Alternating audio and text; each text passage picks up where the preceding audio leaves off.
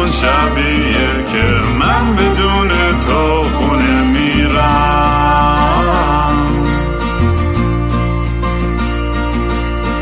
امروز همون روزی بود که قلبمو زیر پادله کردی. مست و باطیلم کردی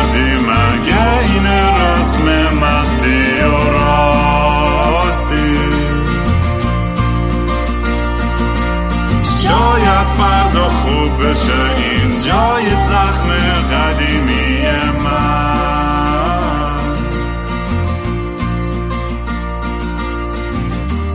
سلام دوستان من رام هستم و خوش اومدید به برنامه مستی و راستی.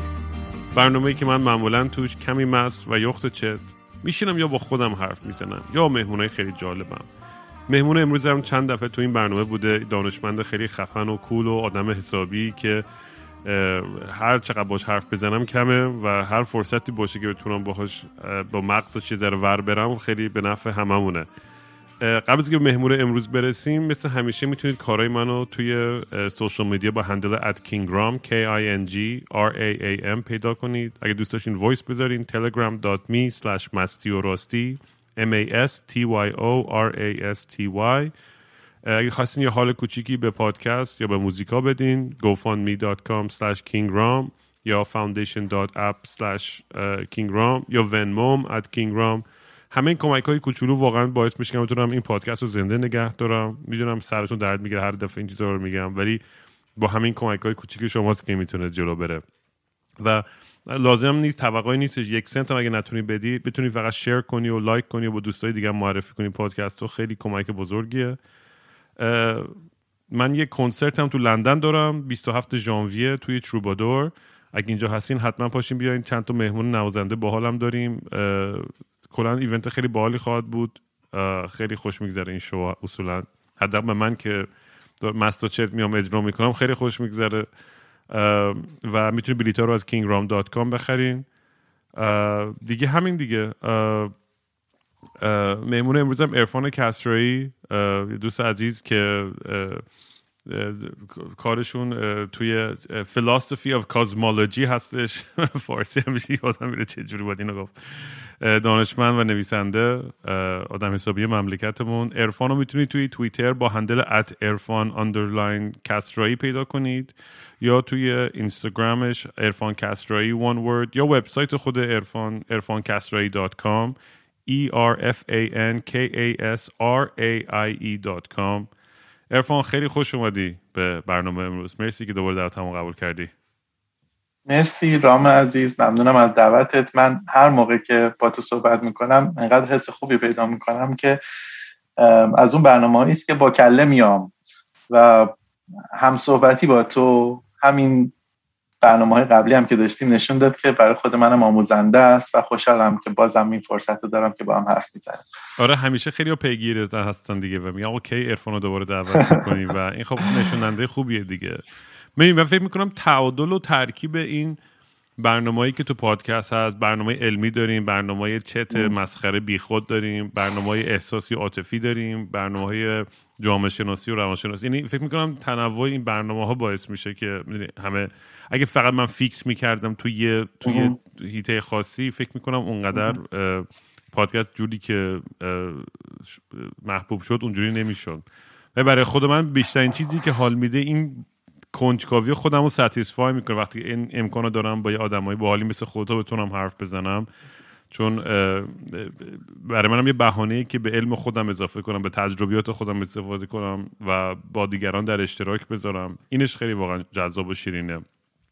امروز هم که می‌خوایم در مورد این اخبار خیلی مهمی که تلسکوپ جیمز وب به حالت موفق آمیزی بالاخره پرتو شد تو فضا و نمی‌دونم هنوز به دستینشن نهاییش رسیده یا نه که L2 اسمش هست حالا خودش بتونی بهتر توضیح بدی که نزدیک اون ما... یه میلیون مثل این که کیلومتر فاصله داره با کره. میلیون 600 هزار کیلومتر آره.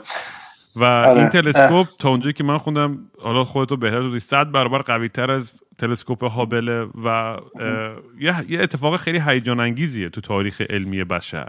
تو این مجموعه فکر و زحمت و علم و تاریخچه یه سری اتفاقاتی که افتاده برای ما که تونستیم به اینجا این با این دقت یه همچین دستگاه رو بسازیم و بفرستیم به فضا و برای بشر. فکر می‌کنم یکی از مهمترین قدم هاست که بتونیم بالاخره یه سری رازهایی رو که توی کهکشان در حد تئوری تئوریه بتونیم با قاطعیت بیشتری در موردشون صحبت بکنیم. خلاصه؟ بگو ببینم تو یه ذره اگه دوست داشتی می‌تونی یه،, یه،, یه،, کلی بگو و بعد بریم تو دیتیل بحثا که خیلی بحث زیاد هست در مورد این داستان. حتما. جیمز وب بهونه است برای ورود به بحثی که امروز می‌خوایم راجبش صحبت کنیم.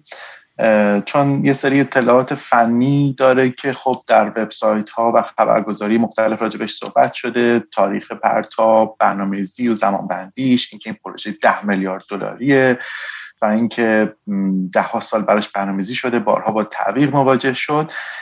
همه اینها رو اطلاعات فنی شو که از چه تعداد آینه از چه جنسی تشکیل شده و اینها چجوری سرهم بندی شدن چجوری ارسال شدن و چجوری به ترتیب یک پروسه چند مرحله ای چون که یهویی در حالت باز نمی‌شد همه پنل ها به شکل مثلا همینطور حاضر آماده بره بالا مثل ایکیا بود. مثلا تیکه تیکه باید نصب می‌کردن.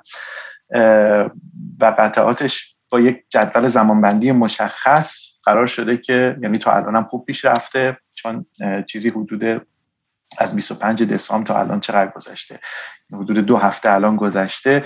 تا اینجای کار همه چیز طبق برنامه‌ریزی و بلکه بهتر پیش رفته به خاطر اینکه این تلسکوپ فضایی موقعی که پرتاب شد یک سری مکانیسمای یه ساز و کارهایی داره برای اینکه تصیح بشه مدارش یعنی خود تنظیمی اصطلاحا برای اینکه بتونه دقیقا در اون مدار پیش بینی شده قرار بگیره.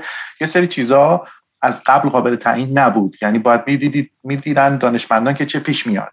یعنی همین می‌تونست عمر کاری تلسکوپ فضای جیمز وب رو مثلا بر اساس سوختی که حالا می‌تونه اونو تو مدار نگه داره و مدام تنظیم کنه جهتش رو در همین فاصله ای که گفتی یک میلیون و هزار کیلومتری می‌تونست مثلا عمرش نمی‌دونم پنج سال بشه می‌تونست ده سال بشه بعد می‌دیدید چی پیش میامد که تا به حال بیش از انتظاری بوده که داشتن و بنابراین تلسکوپ فضایی جیمز وب که مدت ها همه منتظرش بودن جایگزین تلسکوپ فضایی هابل بشه.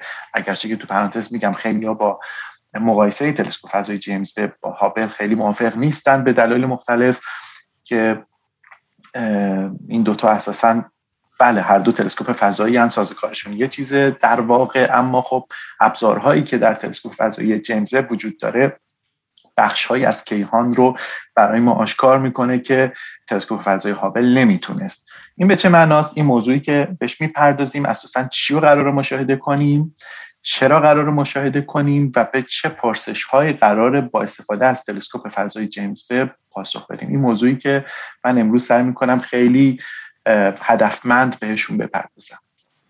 بریم تو کارش دیگه. و اینکه هدف اصلی تا اونجایی که من اطلاع دارم اینه که داریم برمیگردیم به 13 ممیز 7 میلیارد سال نوری قبل که بتونیم به اون اول این بیگ بنگ سال سال.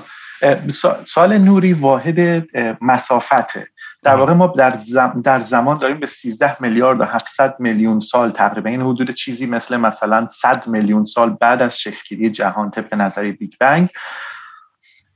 می‌خوایم کیهان اولیه. کیهانی که بسیار جوان بود. جوان در معنی کیهان شناسی مثلا 100 میلیون سالشه میگن جوانه.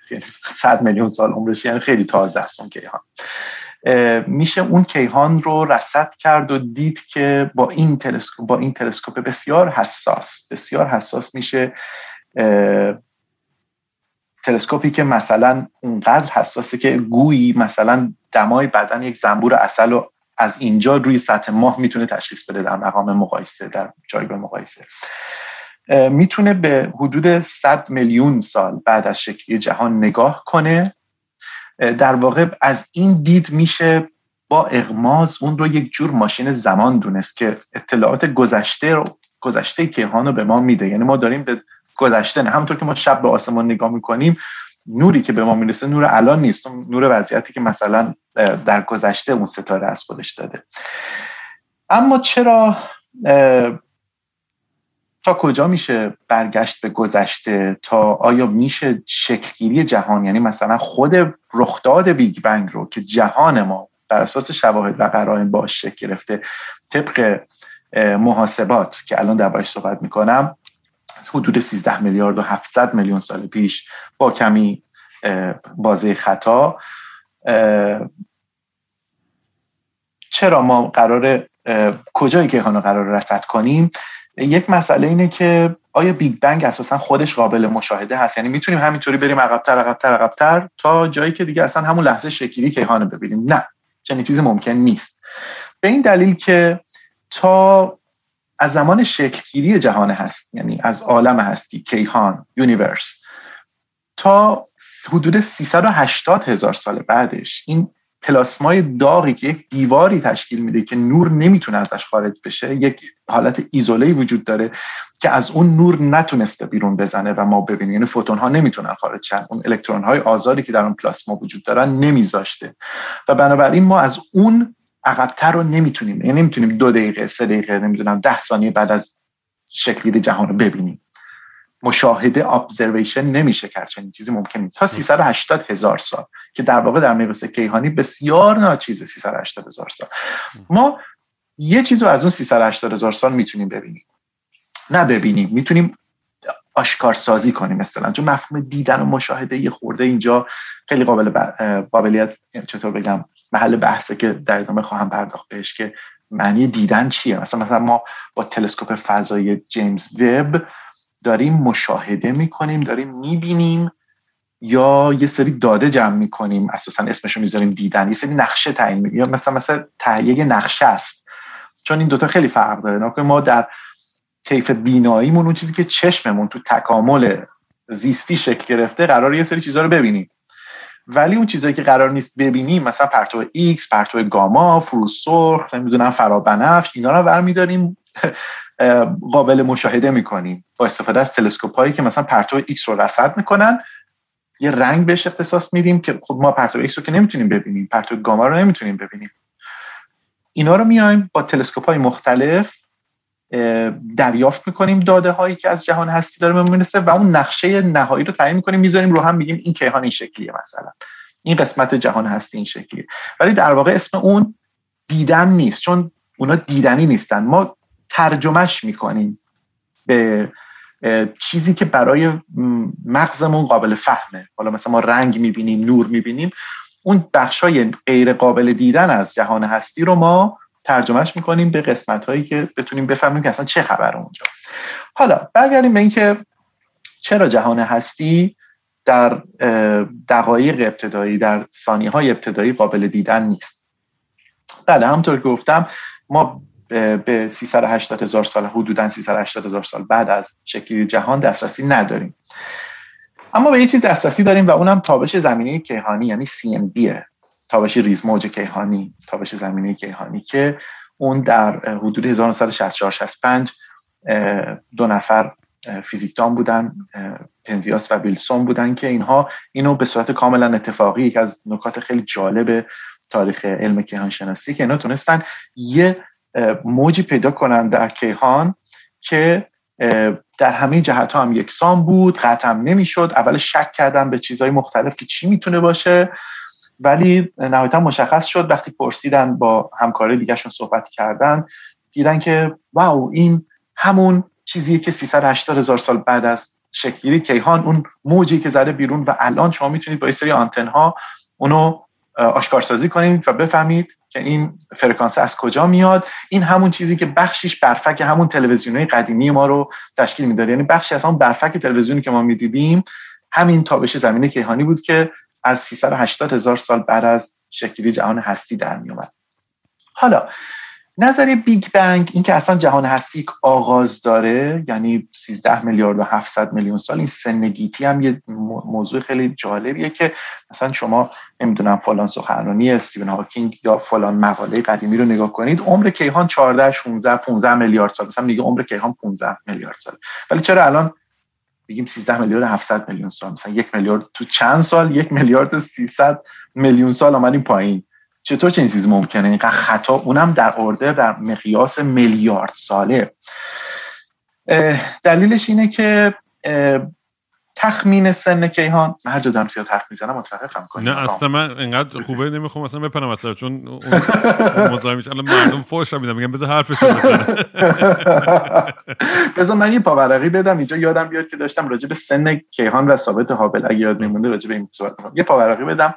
صحبت کردم راجع به اینجور چیزا. اصلا یکی از دلایلی که من وارد این فیلد شدم و این رشته رو دارم کار می‌کنم توی دوره دکترام اینه که یه جورایی خودمونی بگم مغز پکونه. خب یعنی چیزاییه که منو از درد و رنج های زندگی روزمره خلاصی میده. یعنی وقتی که فکر می‌کنی شما به نمی‌دونم سه هزار میلیارد سال آینده یا نمی‌دونم چهار میلیارد نمی‌دونم چهارده میلیارد سال گذشته دیگه وقای روزمره و درد و رنج هایی که توی کشور ما هست تو تاریخمون هست و اینا روانمون رو متاسفانه نابود کرده. برای فرار از این مسئله ما یک اصطلاح آلمانیش هست گیگنولت. یعنی یک دنیای موازی خیالی طراحی کردیم. حالا هر کسی به یک دنیای پناه می‌بره یکی به موسیقی یکی به هر چیزی. من به این بخش از ساینس پناه می‌برم به خاطر اینکه حواسم رو پرت می‌کنه از درد و رنج های روزمره زندگی که نمیشه هضمش کرد خیلی مسائل رو. واقعا نمیشه هضم کرد و فهمید و از نظر روانی آدم دچار فروپاشی میشه. یکی از چیزهایی که من به این مسائل می‌پردازم و الان راجع به این مقیاس های عظیم کیهانی و از این فواصل میلیارد سال نوری و زمانهای چند میلیارد سال صحبت می‌کنم فرار کردن از بیهودگی و درد و رنج زندگی به نوعی. و منم در پرانتز همین رو اضافه کنم که این روزام که سالگرد پرواز 752 اوکراین و این وقایع وحشتناک و این یادآوری همه جنایت ها و جرمایی که جمهوری اسلامی مرتکب میشه می‌دونی؟ آدم میگه بابا اصلا انقدر زندگی از این حرفا زیباتر و بزرگه چرا باید ما هنوز اینقدر باید زجر بکشیم؟ اینقدر باید بدبختی داشته باشیم سر اینجور مسائلی که یک سری موجودایی سر کشور ما تو قدرتن که کوچکی ترین مسئولیت رو نمیپذیرند برای اینکه همه ما رو آواره کردن آره. و بله این هم هست در دوران آدم واقعا میگه مغز که از این ور داریم در مورد بیگ بنگ از این ور بعد یه بله سری بله. موجودی که خودشون واقعا همین دیگه یعنی من خودم در یک من در یک دنیای دوگانه زندگی می‌کنم به نوعی. از طرفی فکر کردن به این مسائل به این فجایع به این درد و رنج بدترین دوره تاریخی کشورمون غیر قابل تصوره. یعنی اصلا هر جور که فکر می‌کنیم هر چقدر آدم حرف بزنه فقط دیوانه تر میشه. راجع به موضوع حرف بزنه. از این رو یکی هم مطمئنا انتقاد می‌کنن که آقا اصلا چرا در این چیزا حرف می‌زنی؟ تا ما مسائل خودمون رو کره زمین حل نکنیم چرا اصلا به فکر فرازمین؟ یه سرم دیدی از این بحثا می‌کنن.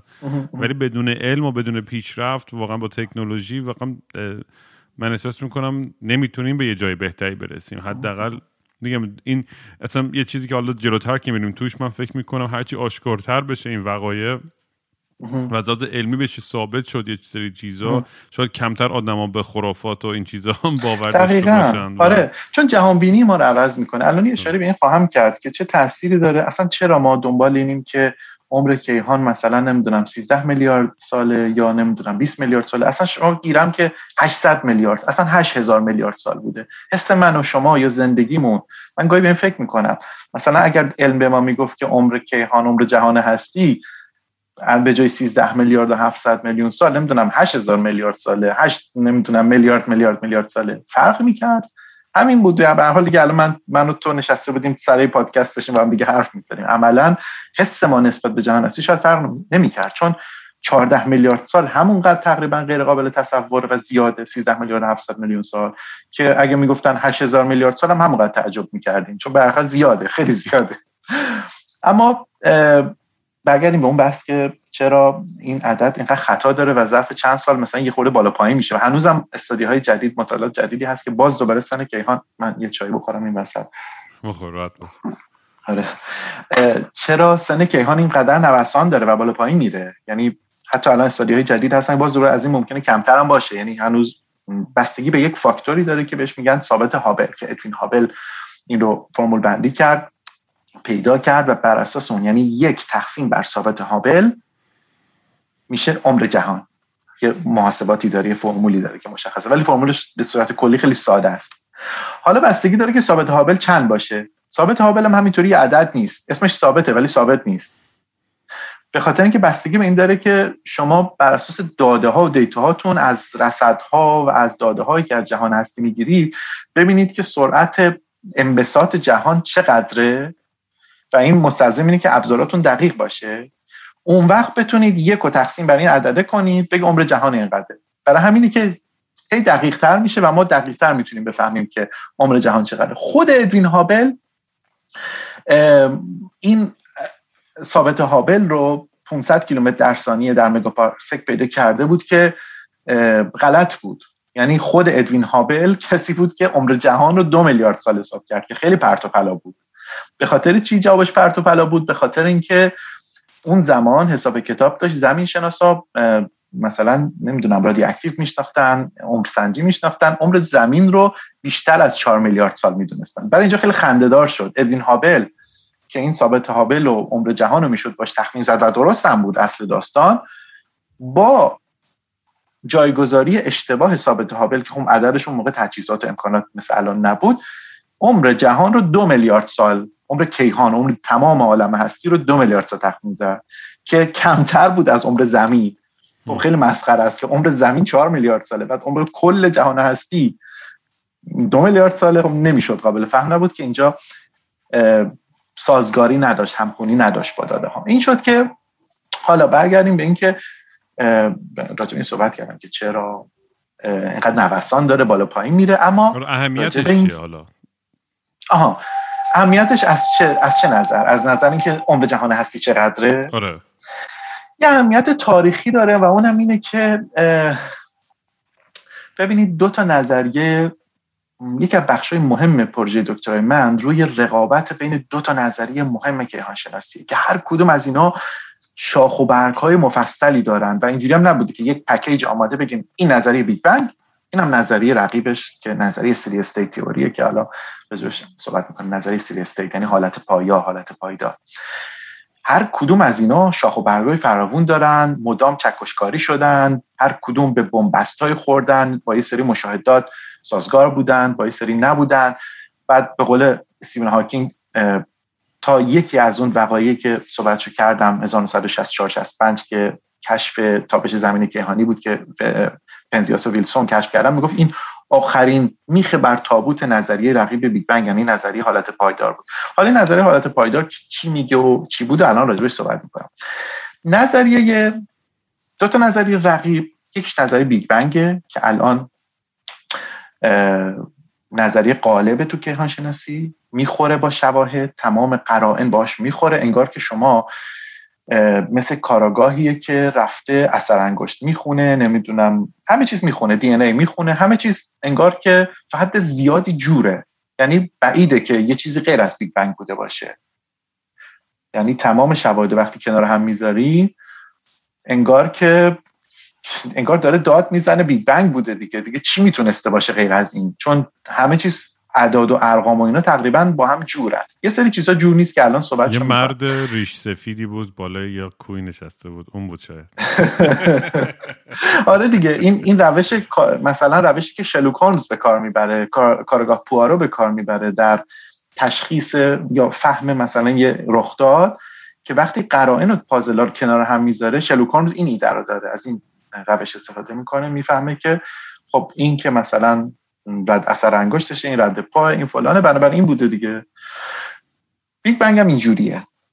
در رقابت با نظریه رقیبش که رقیب بود زمانی الان کمتر کسی بهش توجه می‌کنه اما از نظر روش شناسی علم این نظریه به نظر من نظریه مهمیه نظریه steady state نظریه parallel و موازی با نظریه بیگ بنگ به, هم، به همین جهت من خودم شخصا خیلی بهش پرداختم و اصلا گفتم پروژه کار من الان تو دانشگاه روی اون رقابت بین دو تا نظریه است و اون یکی نظریه هم خیلی مهمه.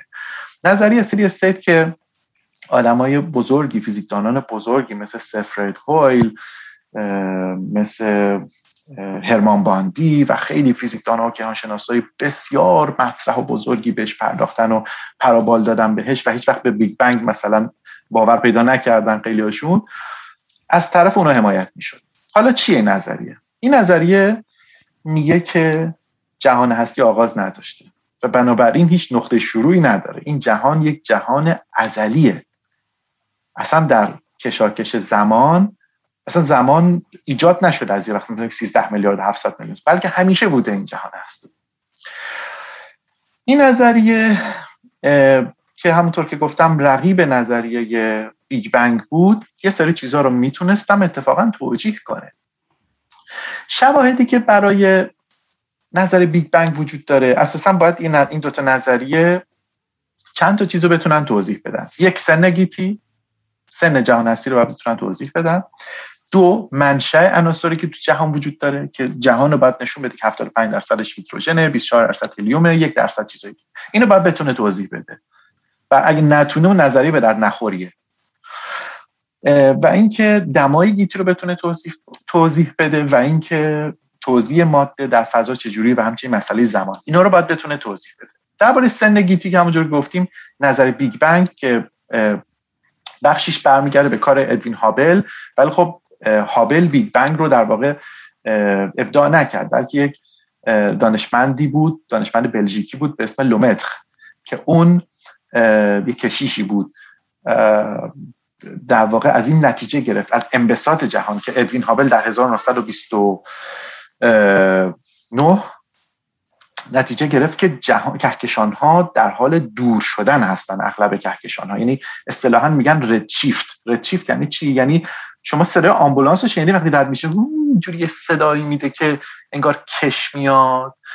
این همون چیزی که اتفاقی که اگر کهکشانی داره دور میشه از ما امواجی که به ما می‌رسه انگار که داره مثل صدای آمبولانسی که داره دور میشه. حالا این تعبیری که بازم این جای بحث داره به این سادگی ها نیست. بهش میگن اثر دوپلر پدیده دوپلر. از اینجا نتیجه گرفت که کهکشان ها دارن دور میشن. کار هابل هم حالا از نظر تاریخی داستان خیلی مفصل داره. اینجا جاش نیست. بر اساس رصد های قبلی اسلایفر بود و هزار داستان پشتشه. اما لومتر نتیجه گرفت که خب الان که دارن دور میشن پس من اگر این روند رو معکوس کنم در زمان به گذشته برگردم پس نزدیک می‌شدم و اینا توی نقطه جمع میشن. اینجا بود که ایده اصلی بیگ بنگ شکل گرفت. هنوز البته بیگ بنگ نبود. یعنی صحبت از مثلا یک طرح خامی بود اسم اتم اولیه کسی نمی‌دونست بیگ بنگ چیه. اینجا بود که کم کم بر اساس انبساط جهان فهمیدن که یه چیزی باید وجود داشته باشه به اسم بیگ بنگ و یه سری این نظری با یه سری پیش بینی هایی داشت که اون پیش بینی ها کم کم با گذشت زمان محقق شدن. یعنی متوجه شدن که راست میگه. اگر بیگ بنگ نبود پس این CMB یعنی همین تابش زمینه کیهانی که گفتم دهه 60 کشف شد. پس این از کجا داره میاد؟ این مال بیگ بنگه یعنی قرائن و شواهد همه چی مهر تایید می‌زد رو اینکه بیگ بنگ وجود داشته. بله بیگ بنگ رو کسی ندیده قابل مشاهده هم نیست ولی قرائن به سودشه. آره مثلا توی جیمز وب هم خب و نمی‌دونم هابل هم همین تکنولوژی استفاده ولی مثلا در از چون اونم infrared جیمز وب دیگه. آره فروسرخ بله، از آره. روی تکنولوژی فروسرخ میشه فارسی؟ از روی تکنولوژی یعنی در از اونجوری که من داشتم میخوندم اینی که فوتان هایی که از اون همه سال پیش همینجوری برای خودشون دارن همینجوری میرن جلو تو کهکشان. بالاخره مواجه میشن با این آینه با جیمز وب و از آره. اساس اون می‌تونن تخمین بزنن که چی کجا بوده مشاهده کنن کاملا کاملا. و آدون قرمز یا فروسو؟ و این خب آره. در اون یکی بحثه چجوری داشت سعی می‌کرد ملاحظه کنه این بی پایان آها اینم نکته خیلی جالبه. بودنه. خیلی جالبه خیلی خیلی. ببین انتقال سرخ داریم و ما انتقال آبی داریم. مثلا رد شیفت و بلو شیفت بلو شیفت یعنی انتقال آبی اون کهکشانهایی که دارن به ما نزدیک میشن. رد شیفت یعنی انتقال سرخ یعنی از طیف نوریشون میره به سمت قرمز متمایل میشه چون داره کش میاد و جهان داره از یعنی کهکشان های دور با سرعت بیشتری از ما دور میشن. این چیزی که هابل پیدا کرد ادوین هابل پیدا کرد نه تلسکوپ فضایی. از این که ردشیفت داره اتفاق میفته یعنی انتقال به سرخ ما می‌فهمیم که خب پس این کهکشان ها دارن دور میشن که دارن یعنی برخلاف تصور اینا قرمزتر از اون چیزی که هستن که اصطلاحا دیده میشن. حالا اینکه منشأش چیه اتفاقا چیز خندهدار و جالبی شاید اسمش خیلی خندهدار بشه که نظریه‌ای که از نظر روش و متدولوژی منم دارم روش کار می‌کنم.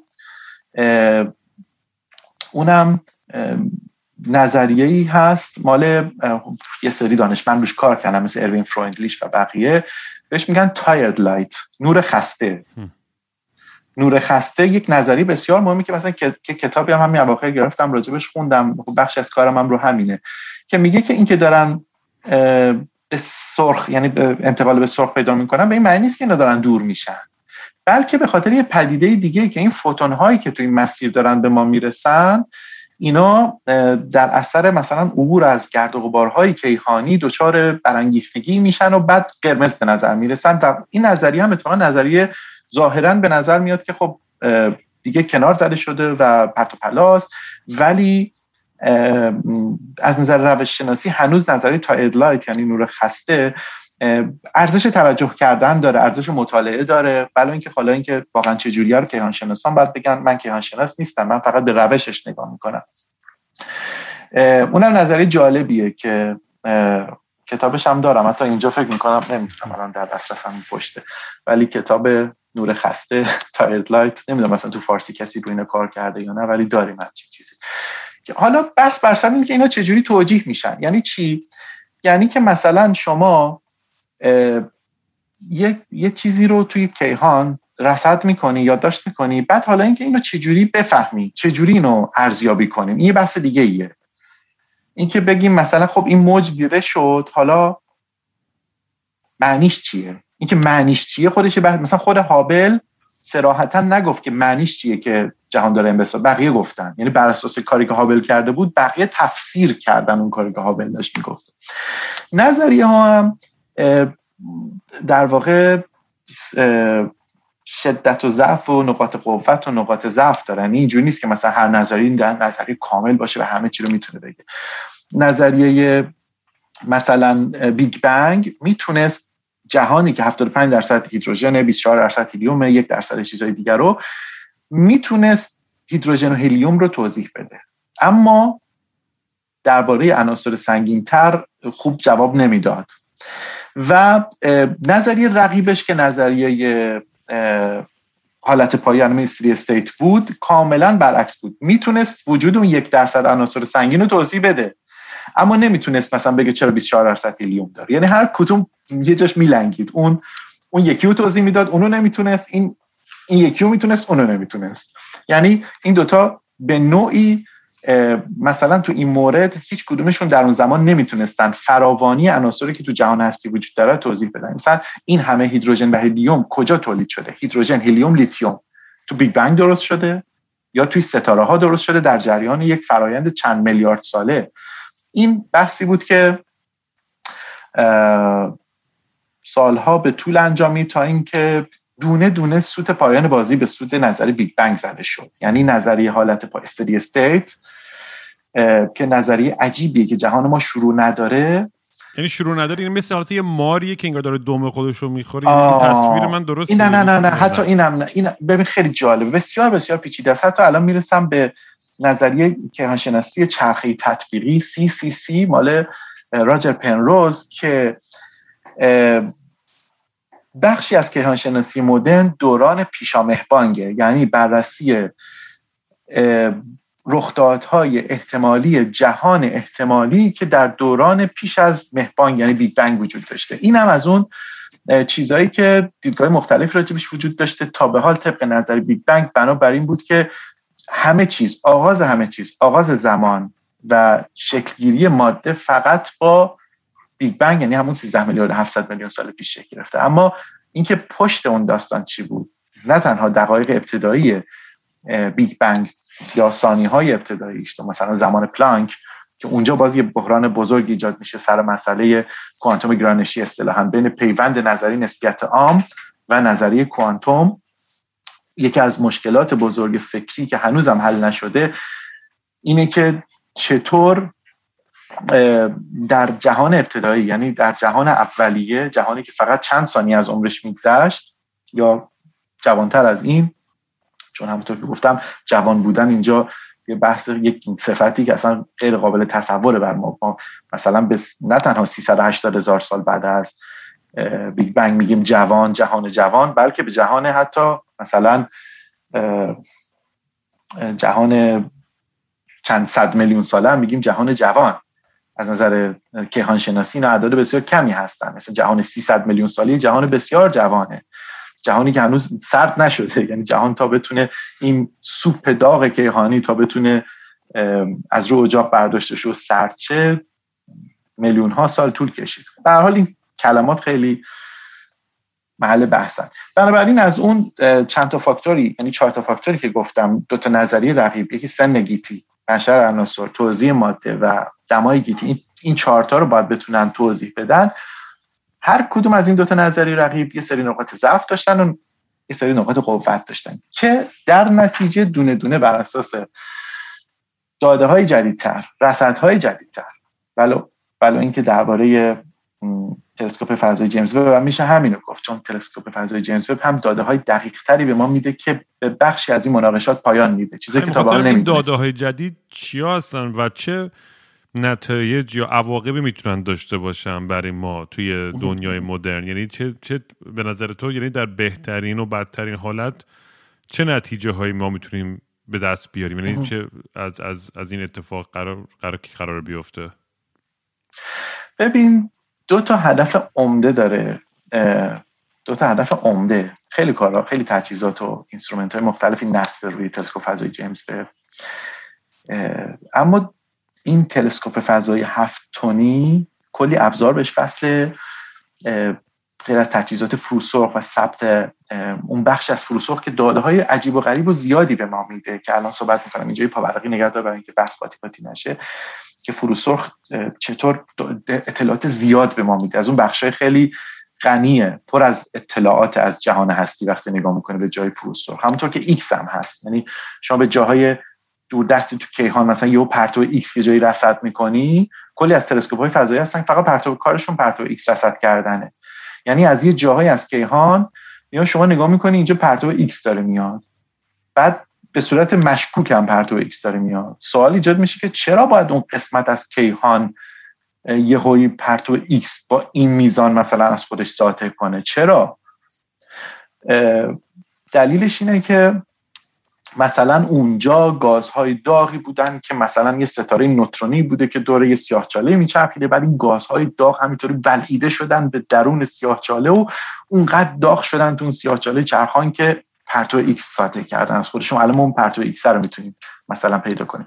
بنابراین پرتو ایکس پرتو گاما فروسرخ فرابنفش اینا هر کدوم بخشی از نقشه کیهانی که های مختلفی از فهم ما رو اون پازل فهم ما رو بهش میگم multi-messenger astronomy multi-messenger astronomy یعنی شما داده هاتون رو تیکه تیکه و پازل پازل از جای مختلف برمیداری.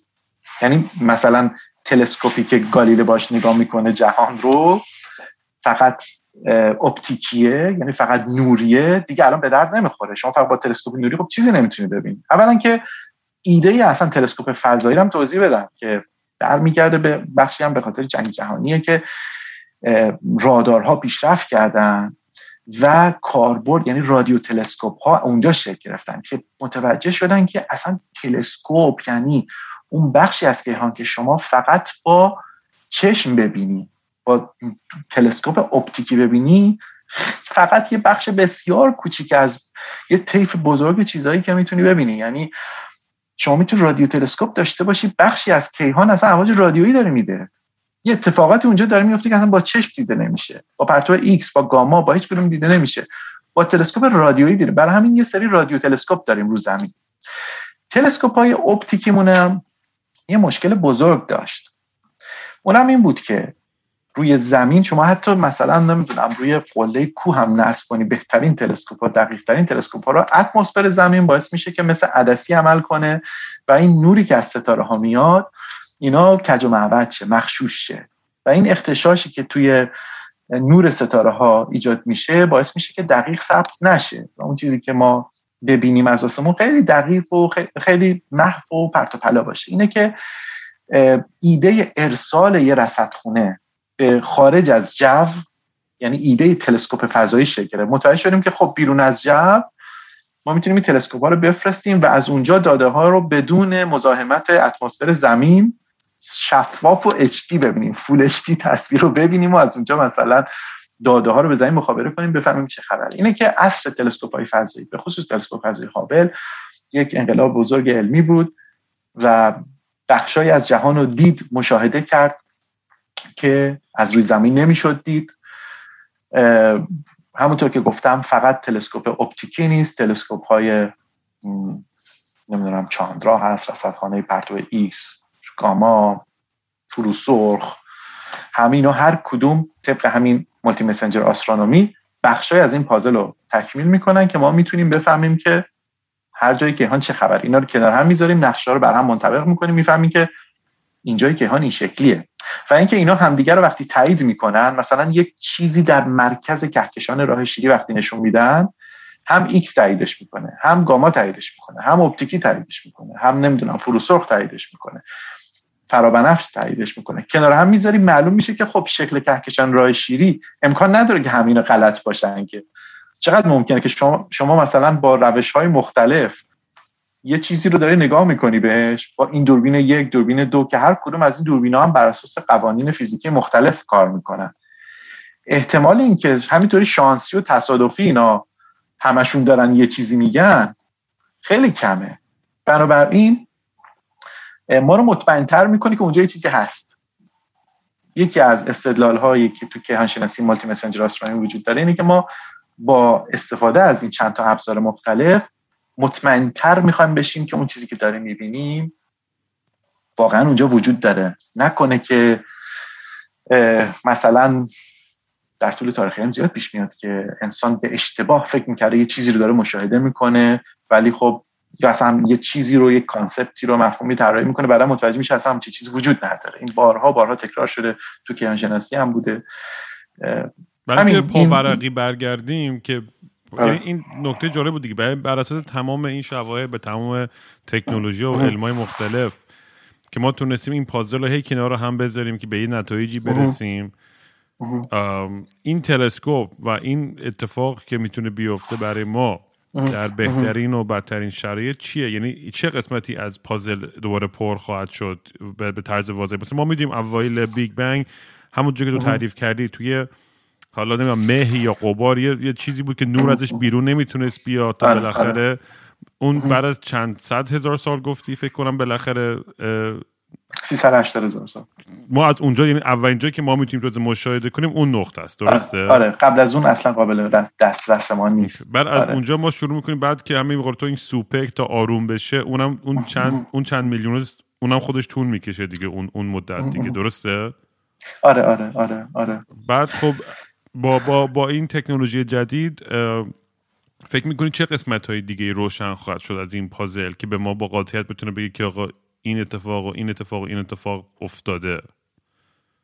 ببین هر چقدر دقت ثبت تصاویر در بیشتر باشه همونطور که این 18 قطعه که توی تلسکوپ فضایی جیمز وب هست و اینا کنار هم هر کدوم بخشایی از مثلا یه نور ستاره از دوردست رو می‌تونن رصد کنن و ثبت کنن کنار هم بذارن وسایل تجهیزاتش که هر کدوم کنار اون یکی دیگه معنی میده به تنهایی معنی نمیدن.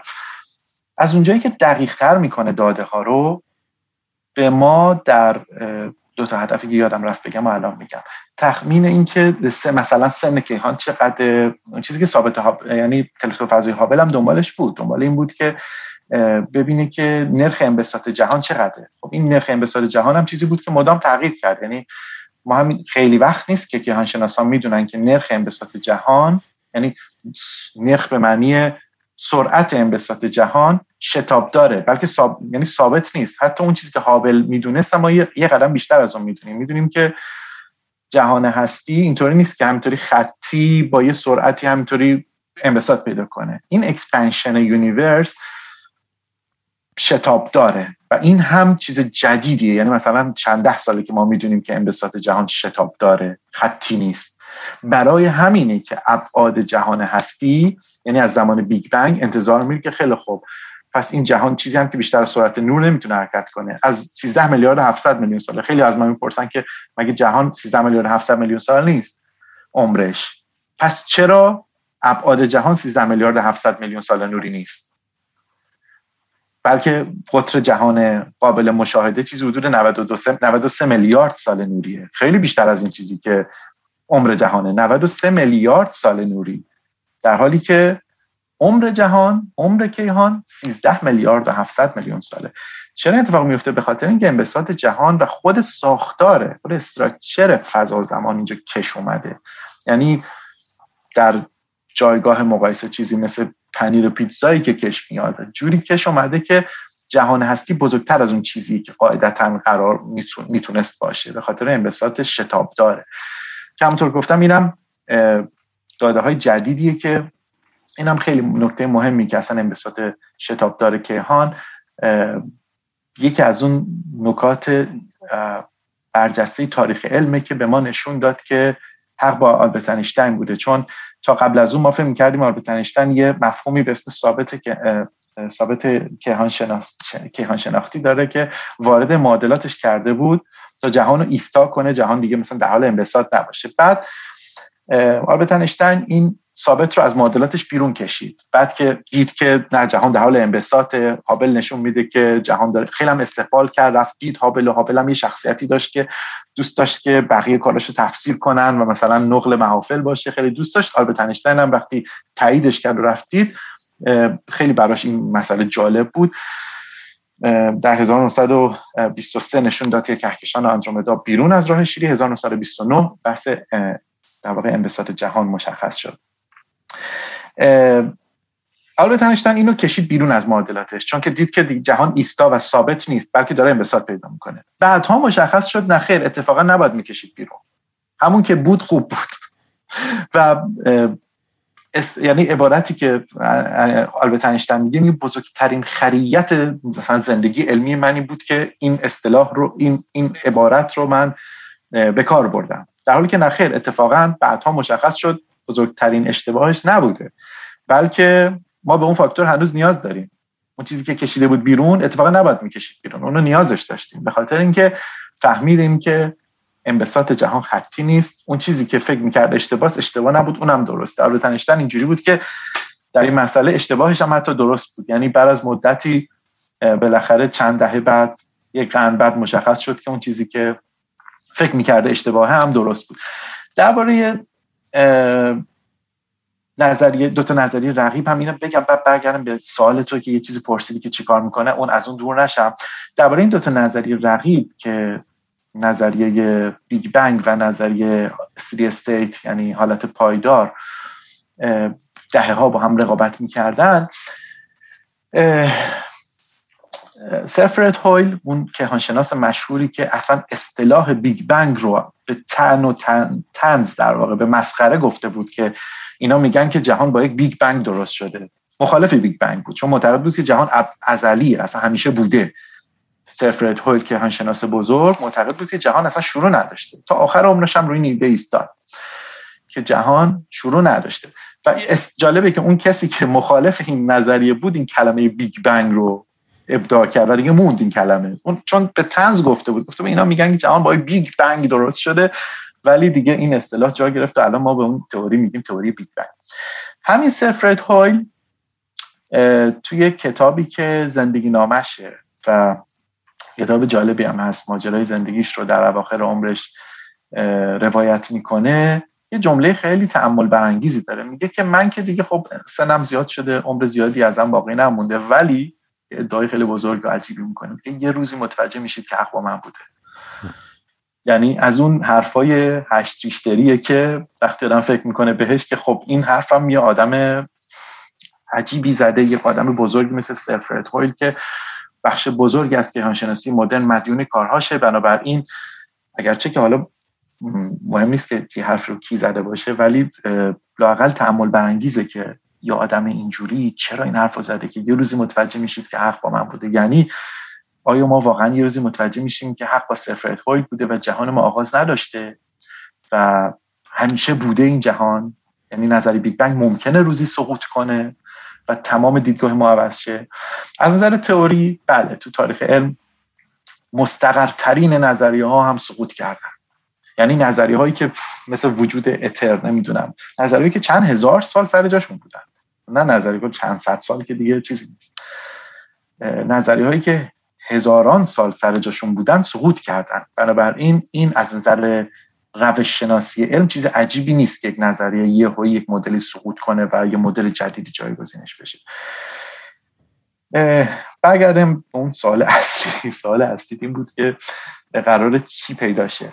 از اونجایی که داده های ما دقیق تر میشه چند تا کمک می‌کنه. به ما. دو تا هدف اصلی تلسکوپ فضای جیمز یکی پیدا کردن سیارات اکزوپلنت ها یعنی سیارات فراخورشیدی که خیلی کمک می‌کنه بهمون. این جنبه عملی هم داره به خاطر اینکه خب پیدا کردن لیست لیست کردن سیارات فراخورشیدی فقط این نیست که ما با این روشی پیدا کنیم که اینجای کیهان با این فاصله نمی‌دونم 1400 سال نوری این تعداد سیاره داره دوره ستاره میچرخه که فاصلش از اون ستارهش تقریبا خوبه و احتمالا یه سیاره که از اونجایی که در فاصله مناسبی در اون کمربند حیات اصطلاحا ستاره خودش قرار داره بنابراین شانس اینو داره که اونجا حیات شکل بگیره. این خیلی کمک می‌کنه. همین الان هم پروژه های مختلفی وجود داره که لیست می‌کنن. همین الان چند هزار تا لیستش هم میشه پیدا کرد تو وبسایت ناسا. مدام هم داره update میشه. که سیارات فراخورشیدی که کشف میشن اونا لیستشون پیدا میشه کدومشون مثلا زمین‌سانن اصطلاحا مثلا قابلیت اینو دارن شاید چون دقیق نمیشه گفت به حال چون که این سیارات ما نمی‌بینیم که. چجوری می‌فهمیم از حضورشون آگاه میشیم اصطلاحا؟ به خاطر اینکه روش های آشکارسازی اونها هم فعلا با تجهیزات کنونیمون اونقدری دقیق نیست که بدونیم اونجا دقیقا چش آیا مثلا اقیانوس داره جنگل داره نمی‌دونم. هیچی نمی‌فهمیم. ما فقط می‌تونیم بر اساس شانسمون اینکه یک ستاره یهو می‌بینیم یه لکه سیاه که مثلا نور ستاره کم شد. کم شد به معنی که نجومی ها یعنی مثلا اینجوری نیست که تاریک ستاره. یهو یه نقطه ریزی از جلوی اون ستاره رد میشه. یعنی ما موقعیتمون یا موقعیت تلسکوپمون جوریه که یه لحظه خاصی رو شانسی یا حالا طبق برنامه ریزی می‌بینیم که یک لکه بسیار بسیار ریزی جلوی یک ستاره ای نورش رو کم کرد. کم به معنی نجومی نه که حالا گفتم تاریکش کنه. می‌فهمیم که این روش مثلا ترانز یعنی گذره. روش های 4 5 6 تا روش وجود داره برای کشف سیاره فراخورشیدی. می‌فهمیم که اونجا سیاره فراخورشیدی هست. یعنی یک سیاره ای که دور یه ستاره داره میچرخه و چون دوره ستاره میچرخه می‌تونیم یه سری اطلاعات ازش بگیریم. بر اساس می‌تونیم اتمسفر مثلا داره. اینا مهمن دیگه. بدونیم که چی داره. آیا در یک تکنولوژی مثلا هزار سال دیگه دو هزار سال دیگه می‌تونیم سفینه بسازیم که زمین که نابود شد پاشیم دست جمعی جمع کنیم بریم اونجا جایگزینی برای زمین؟ آیا می‌تونه وجود داشته باشه؟ برای همینی که تهیه لیست سرات فراخورشیدی الان برای هم از نظر عملی برای شاید الان فایده نداشته باشه ولی برای مثلا هزاران سال دیگه تشکر کنن از ما که لیست حاضر آماده ای دانشمندان زمان ما در اختیارشون گذار که اگر زمین غیر قابل سکونت چه حداقل یه چیزو بدونن. حداقل بدونن که کجاها میشه رفت. یعنی بدونن که لاقل این جور جاها وجود داره. اینکه حالا میشه رفت دیگه بحث دیگه است. و اینکه اصلا با هم کنار با هم مثلا می‌تونیم کنار بیایم یا نه؟ اصلا یه بحث همیشه خب انسانی و جامعه شناسی نشم هست که من همش بهش به اون جنبش خیلی فکر می‌کنم. اینقدر فیلم های سایفای یا علمی تخیلی هم دیدم و از آدمایی که سعی می‌کنن برن یه تمدن جدیدی شروع کنن. و همیشه این بحث این هستش که واقعا احساس می‌کنم که می‌دونیم من فکر می‌کنم ذاتا ما دوست داریم که با هم دیگه همکاری کنیم و با هم دیگه بیشتر خوبی کنیم تا بعد. یعنی اعتقاد من واقعا به انسانیت اینه درست یا غلط. اونم که خودش جای بحث خیلی فلسفی داره. ولی در عمل چیزی که می‌بینم اینه که تکنولوژی های بروز مثلا امروز همیشه که بود ما رو هم نزدیک تر کنه اینترنت و فلان خیلی وقتا احساس کنم همش داره فاصله بینم بیشتر میشه. احساس می‌کنم آدما روز به روز یعنی دور رو نگاه می‌کنم افسردگی بیشتر می‌بینم ناراحتی بیشتر می‌بینم رضایت کمتر می‌بینم طمع برای بیشتر می‌بینم. و میگم وقتی خیلی سخته میگم حتی بعد از اینکه این تلسکوپ با این که اتفاق تاریخی عجیبیه و به ما می‌تونه کلی مشاهدات جدید خیلی جذاب و جالبی بده که بفهمیم که بابا مثلا داستان اینه. ولی باز می‌دونی من اون به خاطر حافظه کوتاه مدتمون یا این وجود لذت پذیریمون نتونیم دوباره با هم خیلی کنار بیایم و, و مواجه شیم با این حقایق بزرگ کهکشان. برای همین خیلی راحته آدم کورکرونه به یه کتاب می‌دونی کوت آن کد مقدس تو تخیلات خودش یه چیزی یه چیزایی رو باور کنن و به یه آرامشی برسن که اصلا فکر نکنن به این سوالای بزرگتر. آره دیگه مثلا اینجاست که زمانی که ما اینجور ابزارها رو نداشتیم مثل مثلا رصد نجومی استفاده از تلسکوپ و عدسی هایی که حالا حتی در حد اپتیکی کاری که از زمان هم عصر با گالیله بقیه شروع کردن گالیله هم این کار کرد. تا زمانی که تلسکوپ های رادیویی تلسکوپ های فضایی فهمیدیم طیف بزرگی وجود داره جهانی که ما می‌بینیم فقط اون چیزی نیست که توی طیف اپتیکی وجود داره بلکه بخش های دیگه هم نادیدنی اونا رو دیدنی کردیم. دقیقتر و دقیقتر به جهان هستی نگاه کردیم. عمر جهان هستی رو تخمین زدیم فهمیدیم که داره چجوری انبساط پیدا می‌کنه و خیلی چیزهای دیگه. چیزهایی که قبلا بدون استفاده از این فناوری ها چون نمی‌دونستیم و توی شب تاریک شما یک انسان چند هزار ساله رو تصور چند هزار سال پیش رو تصور کنید که توی شب تاریک داره به آسمون نگاه می‌کنه خب چی می‌بینه؟ یه سری صور فلکی می‌بینه به دید خودش که پر از استورن یعنی من اسب می‌بینه اجدها می‌بینه مار می‌بینه نمی‌دونم. تخیلاتش رو به کار میاره چون نمی‌دونه چیه اونجا. شروع می‌کنه قصه بافی. اینه که دین و اینجور استوره ها چون ندیدند حقیقت ره افسانه زدن به قول حافظ. یعنی نگاه می‌کنه به اینکه من که نمی‌دونم اونجا چیه. میگم تصور می‌کنم اونجا مثلا نمی‌دونم یه یه گاوی تو آسمونه که داره شاخش رو اینطوری می‌کنه اون ستاره چشاشه اون یکی اینطوری و قصه می‌سازه بر اساس اون.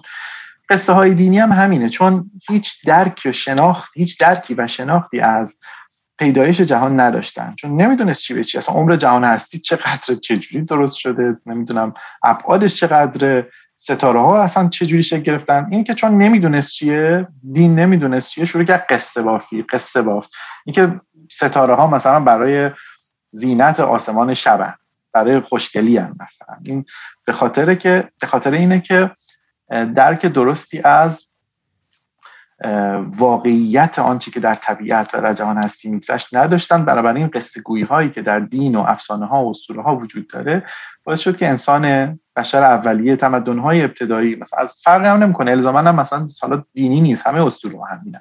از اسطوره یونانی گرفته. تو چه قصه هایی ساختن که نمی‌دونم مریخ فلان است و پلوتو فلان است و نمی‌دونم این خدای سرخ اون خدای رعد و برق اینا قصه است دیگه. یا مثلا چینی ها خرگوش سبز یشمی رنگی که تو ماه داره اکسیر حیات درست می‌کنه. یا همچین افسانه های شرق آسیایی افسانه ساختن. جهان هستی توی تخم مرغی بوده و نمی‌دونم یهویی یکی بیرون آمده و جهان خلق شد. چون نمی‌دونستن چیه شروع کردن به افسانه و اسطوره ساختن. اما یه نکته ای که خیلی وقت هم نیست ذهن منو درگیر کرده اینه که علم مدرن هم یه جاهایی که شناسی جدید به قدری پیچیده و تو در توی با دقیق ترین ظرافت های ریاضی محاسبات پیچیده معادلات پیچیده یه وقتایی نتیجه هایی میده که این نتایج هم فراتر از گستره ذهن و فهم ماست. یعنی مثلا کاری که راجر پنروز فیزیکدان برنده جایزه نوبل ارائه میده. بر اساس بحث تابش هاکینگ تبخیر سیاه چاله ها اونم اینه که خیلی فکر کردن بهش فراتر از درک ماست. اینکه آیا جهان قبلی قبل از بیگ بنگ وجود داشته که به پایان نهایی خودش رسیده و اون جهان توش سیاه چاله ها تبخیر شدن و جاهایی به اسم نقاط هاکینگ بهش میگن. در جهان جهان ما الان قابل رصد و مشاهده هست که پنروز معتقده که اینا بقایای جهان قبلی هن. یعنی قبل از بیگ بنگ ما جهان دیگه ای طبق نظریه کیهان شناسی چرخه‌ای تطبیقی راجر پنروز جهان دیگری وجود داشته و این حلقه و زنجیره که مدام هر جهانی شبیه به اسطوره می‌رسه یه مقدار که هر جهانی دوباره به یک پایان می‌رسه و پایان جهان قبلی دوباره میشه آغاز جهان بعدی و پنروز هم معتقده که ما می‌تونیم بر اساس همین تبخیر سیاهچالا که بر اساس ایده های استیون هاکینگ هست بتونیم روزی شاید بقایای جهان قبلی رو توی جهان خودمون پیدا کنیم. اینه که یه جاهایی توی علم مدرن با دقیق ترین ظرافت هایی که داره داده هایی تر میشه نظریه مطرح میشه که هنوز من فکر می‌کنم که فراتر از حد فهم و درک ماست. حتی نسبیت عام هم فراتر از درک ماست.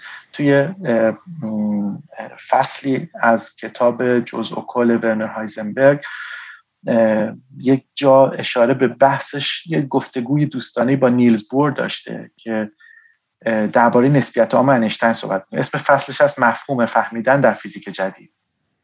بور ازش می‌پرسه که آیا تو نسبیت عام نسبیت انشتین فهمیدی؟ میگه سرم فهمیده دلم نفهمیده. میگه که من با مغز درکش کردم چون با ریاضیاتش مشکلی ندارم. ریاضیاتش کاملا سازگار قابل فهم اوکی. اما حسم میگه مگه میشه که زمان نسبی باشه؟ واقعا غیر قابل فهمه. مثلا زمانی که برای یک آدم کش میاد در سرعت های نزدیک به سرعت نور یا مثلا در یک گرانش عظیمی که مثلا در نزدیکی یک سیاه چاله است. یعنی چی که مثلا هر ساعتش معادل هفت سال زمینه؟ مگه میشه فهمیدم چین چیزی رو؟ اصلا عقل ما می‌کشم چین چیزی یک آدمی بره یه جایی. این نظریه هم نظریه اینجوری نیست که فقط یه چیز فانتزی باشه. این کاملا واقعیه. یعنی نیچر جهان ما اینه. خب نیچر عجیب و جادوییه. این خاصیت جادویی نسبیت عام تو جهان. یعنی چی که یک سیاره مثلا می‌تونه وجود داشته باشه که هر ساعتش اگر یه نفر یه ساعت به سر ببره برگرده اینجا مثلا هفت سال بر ما گذشته. غیر قابل فهمه دیگه. یعنی بله ریاضیاتش OK ه. آزمایش ها experiment اون رو تایید می‌کنه. اما درک نمیشه به معنی واقعی. یعنی برای ما هنوز به نظر خیلی درسته که ساختار جهانه. درسته که فهمیدیم structure جهان اینه. اما این گیج کننده است. یعنی بهترین ریاضیدانان فیزیکدانان و کیهانشناسان و فیلسوفان توی فهمش عاجزن. که به نظر من دقیق نمیشه فهمید که این واقعا به چه معنیه که زمان یه چیز نسبیه مثلا طبق اون. چون ما عادت داریم که نیوتونی بفهمیم جهان که زمان و مکان دو تا مطلق جداگانه هستن. اینکه این دوتا با هم دیگه زمان مکان داریم space time داریم با هم یه چیزن.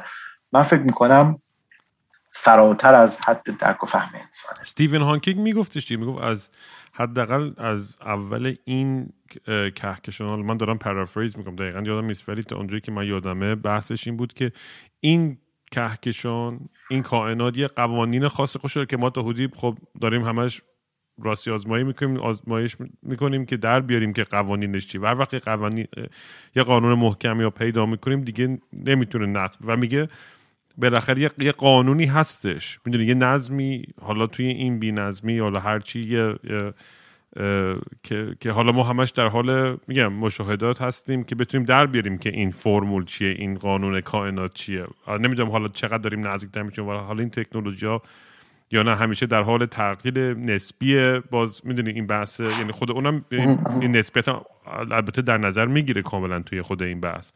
آره، ولی آره. این این جمله شو حتما شنیدی خودت دیگه این این حرفیو که آره آره آره. آره هاکینگ دقیقا راجع به همین صحبت می‌کنه. در واقع اون فیلمی که درباره زندگی نامه استیون هاکینگ ساخته شد Theory of Everything نظریه همه چیز یک نظریه فیزیکیه که یک رویای دست نیافتنی دانشمندان و فیزیکدانان بوده که دنبال این بودن که به نظریه همه چیز برسن. یه تئوری واحد که بتونه تمام بخشای فیزیک رو به خصوص که اون دو بخش اصلی که نسبیت باشه نسبیت عام که گرانش رو توضیح میده و کوانتوم بتونه با هم تلفیق کنه. یعنی یکی از اهداف چند ده سال اخیر دانشمندان و فیزیکدانان بوده که بتونن این دوتا رو با هم تلفیق کنن و به نظری همه چیز نظری واحد دست پیدا کنن. استیون هاکینگ میگه که به نظر من سه تا امکان می‌تونه وجود داشته باشه. امکان اول اینه که یک نظریه واحد و فراگیر وجود داره و اگر ما به اندازه کافی هوشمند باشیم این نظریه نهایی رو روزی پیدا می‌کنیم. یعنی پرونده تمام فیزیک بسته میشه متوجه میشیم حالت دومی که نظریه فراگیر و نهایی اصلا وجود نداره. بنابراین نظریه های همینطوری پشت سر هم بی پایان. یکی بر از دیگری میان هر کدوم جهان با دقت بیشتری توصیف می‌کنن. که این یه نمونه یعنی حالت دوم با تجربه ما از تاریخ علم خیلی سازگاره. ما همیشه دیدیم که نظریه آمدن و هر کدوم جهان رو بهتر توصیف کردن نسبت به نظریه قبلی. حالت سوم از دیدگاه هاکینگ اینه که برای توصیف جهان هستی هیچ نظریه نهایی وجود نداره و نظریه ها اساسا از یه حدی بیشتر دیگه نمی‌تونن توضیح بدن. تا یه جایی جا دارن و از اونجا به بعد رخدادها تا یه حدی می‌تونن با قانون و قاعده شکل بگیرن و مدل بشن. از یه حدی بیشتر اصلا نظریه دیگه کار نمی‌کنه. از اونجا به بعد اتفاقات جهان به صورت تصادفی و دل بخواه رخ میده. تا یه جای مرز داره اون مرزش دیگه بسته میشه سقفش. از اینجا به بعد دیگه تاس انداخته میشه دیگه تصادفی میشه و دل بخواه و اینجاست که خیلی ها فکر می‌کنن که جا باز میشه برای دخالت یک موجود فراتبیعی توش که چون که یه جا رو باز گذاشت. میگه تا اینجا قوانین علم می‌تونه کار کنه اینجا به بعد دیگه دیگه کار نمی‌کنه و دل بخواهی رخ میده. هاکینگ معتقده که حالت سوم یعنی چیزی که گفتم باید کنار گذاشت. حالت سوم باید کنار گذاشت. چرا که حتی اصل عدم قطعیت uncertainty principle بنر هایزنبرگ حتی اون هم یک قاعده قانونی داره یعنی فرمول داره. یعنی اون اصلی که نشون میده در جهان در دنیای کوانتومی عدم قطعیت وجود داره که حالا این بحث دیگه شاید برنامه دیگهش بپردازیم خودش هم یک رابطه مشخصی داره. و اینکه کدوم یکی از این دیدگاه ها روزی بالاخره از این سه حالت مطرح خواهد شد؟ از اون چیزهایی که واقعا با قطع و یقین نمیشه گفت. اینکه کدوم یکی از اینها آینده ساینس رو رقم خواهد زد. با هر دقت بیشتری شما مثلا جیمز وب بسازید خب مثلا نمی‌دونم 50 سال دیگه 100 سال دیگه یه چیزی می‌سازید که 100 برابر هزار برابر از جیمز وب قوی تره دوباره هزار سال دیگه مثلا جالبیش این بود که یعنی تمام نقاط علمی که باید از لحاظ تکنولوژی انقدر دقیق یعنی من داشت که این داشتم این documentary نگاه می‌کردم در مورد جیمز وب میگفتش که اینجوری نیستش که از این هزار تا اتفاقی که باید بیفته تا همه چیز درست پیش بیاد گفت هزار تاش باید درست در بیاد. گفت یعنی یک بله، دونه‌ش بله. نمی‌تونه error داشته باشه. و این چقدر چقدر جالبه که ما تکنولوژی و علم به حدی رسید که ما می‌تونیم دستگاه رو بفرستیم به فرای زمین و اون و و مطمئن شیم توی با همه پیچ و مهره و پروگرامینگ و سافر و داستان و وصل شدن و باز شدن و قطع شدن و تیکه های مختلفش اینقدر دقیق بشه. یعنی خیلی خب. همه این نشون میده که ما چقدر واقعا جلو اومدیم از لحاظ علم. کاملا. هیچ اشتباهی نباید صورت می‌گرفت. و حالا اینکه داده های جدید چقدر دقیق تر خواهد کرد تخمین سن عالم رو پیدا کردن سرایت فرا خورشید رو؟ همونطور که گفتم باید یه نگاهی به این داشت که جیمز وب هم که آخر ماجرا نیست. یعنی تکنولوژی های آینده به جیمز وب همونطور نگاه خواهند کرد که ما الان مثلا به هابل نگاه می‌کنیم. بنابراین دهه های آینده صده های آینده هزاره های آینده که تکنولوژی پیشرفت می‌کنه تلسکوپ فضای جیمز وب نسبت به اونها یک ابزار ابتدایی و ساده محسوب میشه و اونها احتمالا باز دوباره بخشی از کیهان رو دقیق تر به قدری دقیق تر می‌بینن که ما الان نمی‌تونیم بفهمیم. اینه که این مرز نداره. شما از یه حدی مثلا بگید تا اینجا دقت دیگه تموم شد دیگه. نه. بعد از اون بازی دقت بیشتری هست. و با همه وقایی هم که بهش برسیم از طریق این تلسکوپ و بازم متاسفانه به جای که می‌دونی بیشتر کره زمین هیجان زده بشه همه آدمایی که به آخونده و کشیشا اینا گوش می‌کنن یه جوری توجیه می‌کنن همونجور که از تکنولوژی مثلا اینترنت و فلان و ماهواره استفاده می‌کنن آره، که آره. اون افکار کانفکر خودش رو به عنوان ابزار قدرت بتونن استفاده آره. کنن که تحمیل کنن بر دیگران اون خرافات خودشون رو چون ساده تره دیگه. ببین رام مسئله اینجاست که درک سازوکار کیهان اگر کسی بخواد دقیق بفهمه که چه اتفاقی در جهان هست میفته اون به جهان چقدر باید بره خب واقعا بخونه ریاضیات شاید بگیره زحمت بکشه. بدونه که چی به چیه وقت بذاره فسفر بسوزونه از مغزش تو ببینی که واقعا چه جوریه. ولی اینجور آموزه های خرافی و دینی کار ساده می‌کنه و با یک حالت کنفیکون در یک دقیقه بهت میگه که خب اینجوری بود جهان خلق شد تموم شد. یعنی با دو تا جمله اون فرد احساس می‌کنه که فهمید که جهان چجوری درست شده چرا ایجاد شده. یعنی بدونی که زحمت بکشه بدونی که نمی‌دونم مطالعه کنه بدونی که وقت بذاره. از فکرش استفاده کنه. فقط با دو تا, دو تا سه تا جمله می‌تونه قانع بشه. خب معلومه که آدما دوست دارن تنبل باشن. بنابراین چون که کیه که بعدش بیاد همینطوری فکر کنه احساس اینو پیدا کنه که مثلا من می‌دونم که جهان چجوری داره کار می‌کنه.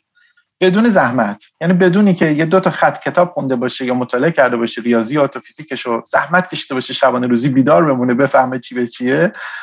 با دو تا جمله که مثلا یه کسی بالای منبر بهش میگه جهان اینجوری درست شد میگه وای من چه چیز مهمی رو فهمیدم اسرار جهان رو کشف کردم. به همین راحتی. بنابراین که تلگرام هم اونم می نویسه برای بقیه. آره دیگه. یکیش اینه که تنبلی و اینکه حس همه دوست دارن بفهمن کیه که بعدش بیاد که اسرار جهان رو بدونه. همه دوست دارن بدونن. اما مثلا اینجاست که چقدر حاضرن بابتش زحمت بکشن. مسئله اینه که چقدر می‌خوان فسفر بسوزونن بیدارخوابی بکشن که زحمت بکشن تلاش کنن یاد بگیرن. ترجیح میدن که اون را برای همین عموم مردم ترجیح میدن که اون راه ساده تر انتخاب کنن. یعنی برای همینه که به قول تو میرن سراغ پای منبر کشیش و آخوند و اینا که راه حل ساده بهشون میدن. میگه در یک جمله جهان اینجوری درست شد و تمام. آره چون می‌دونی هر وقت نگاه می‌کنم به آخرین رقم و آمارهای این که چقدر آدم و معتقد وجود دارن روی کره زمین خیلی بیشتر از اونی که فکر می‌کنم. یعنی این خیلی برام عجیبه. داره کمتر زاده هم بیشتر. چیه؟ زاده ولدشون هم بیشتر. آره راست میگه اونم هستش.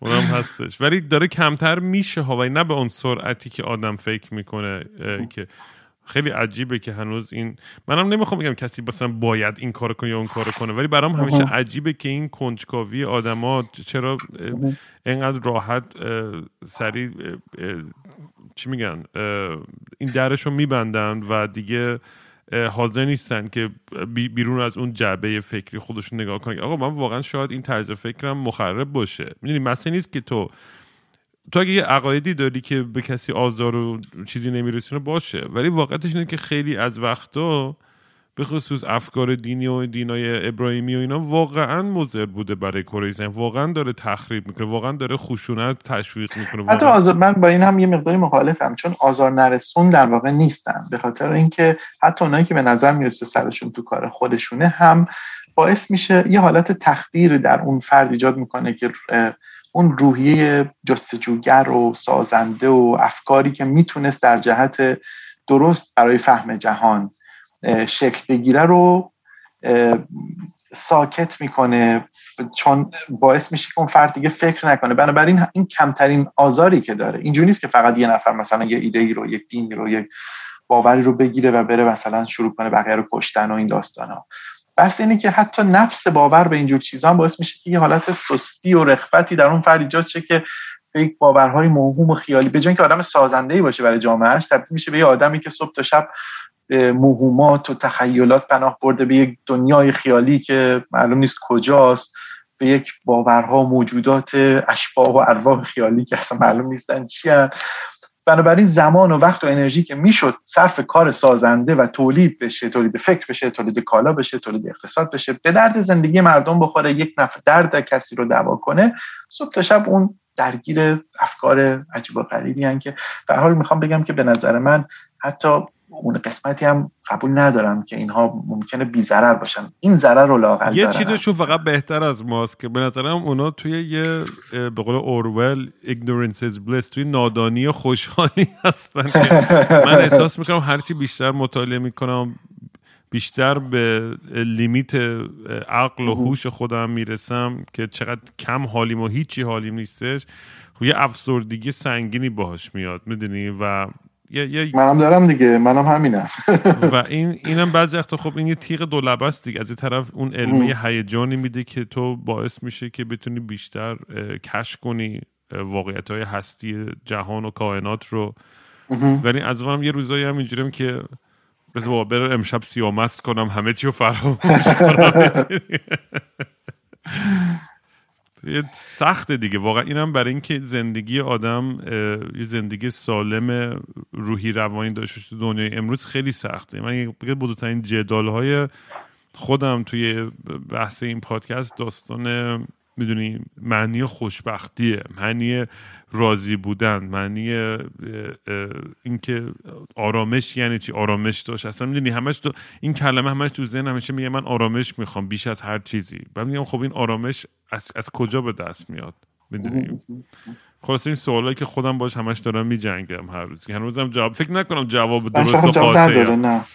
نه نداره بخاطر اینکه فرمول هیچ کس نداره. واقعیتش اینه که نه فرمول نهایی براش وجود داره نه جواب قطعی وجود داره و هر کم که میگه می‌دونه داره ادعای گذافی می‌کنه. مثلا اینجاست که اینا از اون پرسش های بیست پاسخیه که واقعا جواب نداره و اینم شاید از طبیعت پیچیده جهان هستی برمیاد که انقدر غیر قابل فهمه و مسائلی توش وجود داره که یاد یک نقل قولی از نیلزبور میفتم یا منصوب نیلزبور لاقل اینطوریه.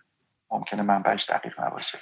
که میگه که چیزهایی در زندگی هست که به قدری جدیه که از فرط جدی بودن فقط میشه دربارش شوخی کرد و بهشون خندید. به قدری جدی اینجور چیزها تو زندگی که تنها کاری که دست ما بر بیاد اینه که دربارش شوخی کنیم و بهشون بخندیم. این سخن از زبان یک دانشمندیه که دل ذرات رو شکافته و بیش از هر کسی توی قرن اخیر بیش از خیلی های دیگه فکر کرده راجع به جهان. می‌خوام بگم که حرف یک آدم علکی نیست. این که از دید نیوزبور جهان هستی چیزهایی توش داره. زندگی ما چیزهایی توش داره که به قدری جدی که فقط نهایتش می‌تونیم راجع به شوخی کنیم بخنیم چون من خودم روی تجربه های سایکدلیک و این چیزا چیزی که همیشه بهش می‌رسم یک کمدی کائناته. و توی اون هرج و مرج و توی اون کیاس کهکشانی واقعا به یه کمدی می‌رسم به یه شوخی که آخرش فقط میخندم به همه چیز و برای اینکه بتونم کنار بیام با این شدت از واقعیت های دست نیافتنی می‌دونیم و این, این, این یه راهبردیه دیگه برای خودش دیگه که آدم بدونی بتونه توی همه این چیزا اون اون کمدی هم پیدا کنه که زندگی هم اونقدر سخت نگیره. چون اگه خیلی هم سخت بگیریم از اون ور آدم خودش خیلی نابود میشه. کاملا کاملا. آره آره. خیلی حال داده عرفان با حرف زدم و مثلا حرف با حرف می‌زنم. کلی چیز می‌گیرم. سوال آخرم آره. فقط اینه که فکر می‌کنی این تلسکوپ بتونه کمک کنه که چون این تنها چیزی که ندیدم توی این documentary شون نگاه می‌کردم می‌تونه کمک کنه. چون exoplanet گفتی می‌تونه کمک کنه کشف کنیم و اینا. درسته؟ بیش از چیزی که الان می‌دونیم آره. کمک کنه. آره. و آیا می‌تونه حتی کمک کنه در اینکه ببینیم تمدن های دیگه وجود داشته رو یک نقطه از آره آره. این هم این هم این هم, هم می‌تونه به تنهایی شاید نه ولی می‌تونه نشانه هایی پیدا کنه. چون برای پیدا کردن تمدن حالا بازی مقداری بحث دیگه حالا منظورم لایفه. منظورم حالا آره. نشانه ای از آره. این پیدا کردن مولکول های عالی یعنی ترکیبات اون عناصر اولیه‌ای که می‌تونن ساختارهای مثلا اصلی و اون ساختمان اصلی شکل دهنده حیات رو تشکیل بدن بعدن یه هدف بزرگ بوده. یعنی تو مریخ هم داره پیدا میشه تو دهانه رو داره مثلا پروژه هایی که داره انجام میشه پرسیویرنس داره انجام میده دنبال این میگرده. رد پای حیات. به این معنی نیست که الان یه مریخی اونجا سایر شه. بحث اینه که آیا مثلا در یک پروسه چند میلیارد ساله در گذشته که زمانی که مریخ آب داشته یک حیات میکروبی تای اون رو اقیانوس بوده باکتری بوده یا نه؟ بنابراین وقتی صحبت از حیات فرازمینی فرازمینی می‌کنیم نباید تو ذهنمون تداعی بشه که الان مثلا یه موجودات سه چشم سبز رنگ نمی‌دونم این چیزی که تو فیلم های متخیلی هست نمیشه. اینه که اما تمدن هوشمند فرازمینی که بشه باهاشون ارتباط برقرار کرد اگر چنین چیزی وجود داشته باشه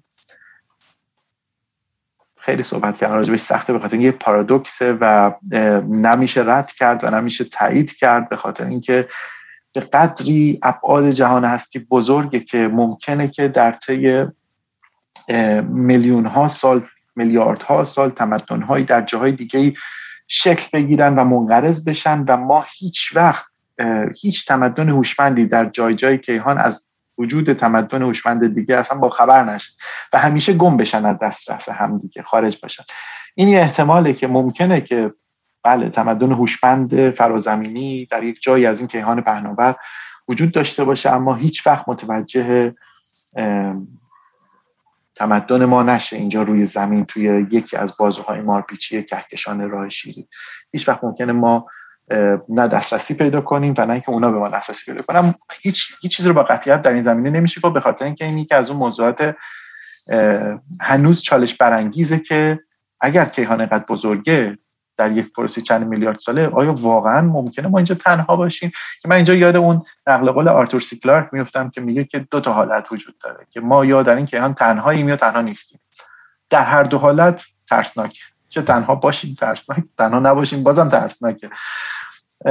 هر دو حالت از نظر تئوریک ممکنه ولی باید چی پیش میاد؟ هیچ نمی‌تونه دمت گرم ارفان خیلی حال داد با حرف زدن. بازم امیدوارم برگردی و با هم ادامه بدیم بحث رو و خوشحال میشم. چرا که نه؟ آره. امیدوارم یه جوری بتونیم یه جوری یه کاری هم بکنیم که این افسردگی که میاد با دانستن موضوعات یه جوری ذره بهتر بشه و باهاش کنار بیایم. من خودم واقعا یکی از روشم اینه که سعی می‌کنم یه سری عادت های کوچیک و هلثی و روتین های خیلی مثبتی تو زندگیم تزریق کنم. حالا خیلی هم کوچیک و ناچیزا ولی در طولانی مدت تاثیرشون آدم مشاهده می‌کنه. چون بعضی وقتا مسئله بزرگی که دنیای امروز داریم همه حالت منتالیته فست فود دیگه. من الان آره، می‌خوام آره. خوشحال شم من الان می‌خوام ارضا شم. من الان می‌خوام پول داشتم من الان می‌خوام به قدرت برسم. این الان و اگه آدم بتونه اون معادله رو حل کنه که راضی باشه که با زحمت گاماس گاماس و آروم به یه سری نتایج برسه فکر می‌کنم حداقل نمی‌دونم می‌دونم شاید حرف من غلط دارم حدس می‌زنم. چون فکر می‌کنم وقتی توی زندگی هیدنستیک و فقط لذت پذیری زیادی غرق میشم از اون ورم به یه پوچی دیگه می‌رسم. برای همین این چیزهایی که من خودم دارم باش میجنگم همیشه. خلاصه بازم برگرد به برنامه دیگه. مرسی حتما. تو از اونی هستی که هر زمان بگی من فورا میام. من فقط پول ندارم که بدم مثل هدفم اینه که این کارو بکنم. روز استودیو خودم بزنم وضعم موقع خوب بشه تا مهمونا دعوت کنم پول بلیط هتل همه چیشون بدن بیان بشینن اونجا با هم دیگه روبروی هم صحبت کنیم و عزیزمی همین نفس صحبت کردن این گپ و گفتی که با هم داریم برای من جذابه. و اینکه تصور اینکه یه عده حرفای ما رو میشنون گپ و گفت ما راجع به این چیزها رو در قالب پادکست گوش میدن. حالا من یه مقداری فیدبک گرفتم کسایی که تو ماشین گوش میدن جای مختلف وقت می‌ذارن و این صدای ما رو میشنون و لذت می‌برن از این چیزهایی که داریم میگیم. همین بر من کافیه. این خبر خوبی که عده هستن که این چیزایی که بحثایی که می‌کنیم و دوست دارن. همین بس می‌بینم مواظب خودت مرسی. Buffalo, they roam free with the nuclear submarines. There was a boy who had a dream about a man who'd lead the world into the darkest of the night where the shadows meet the void. There was a boy who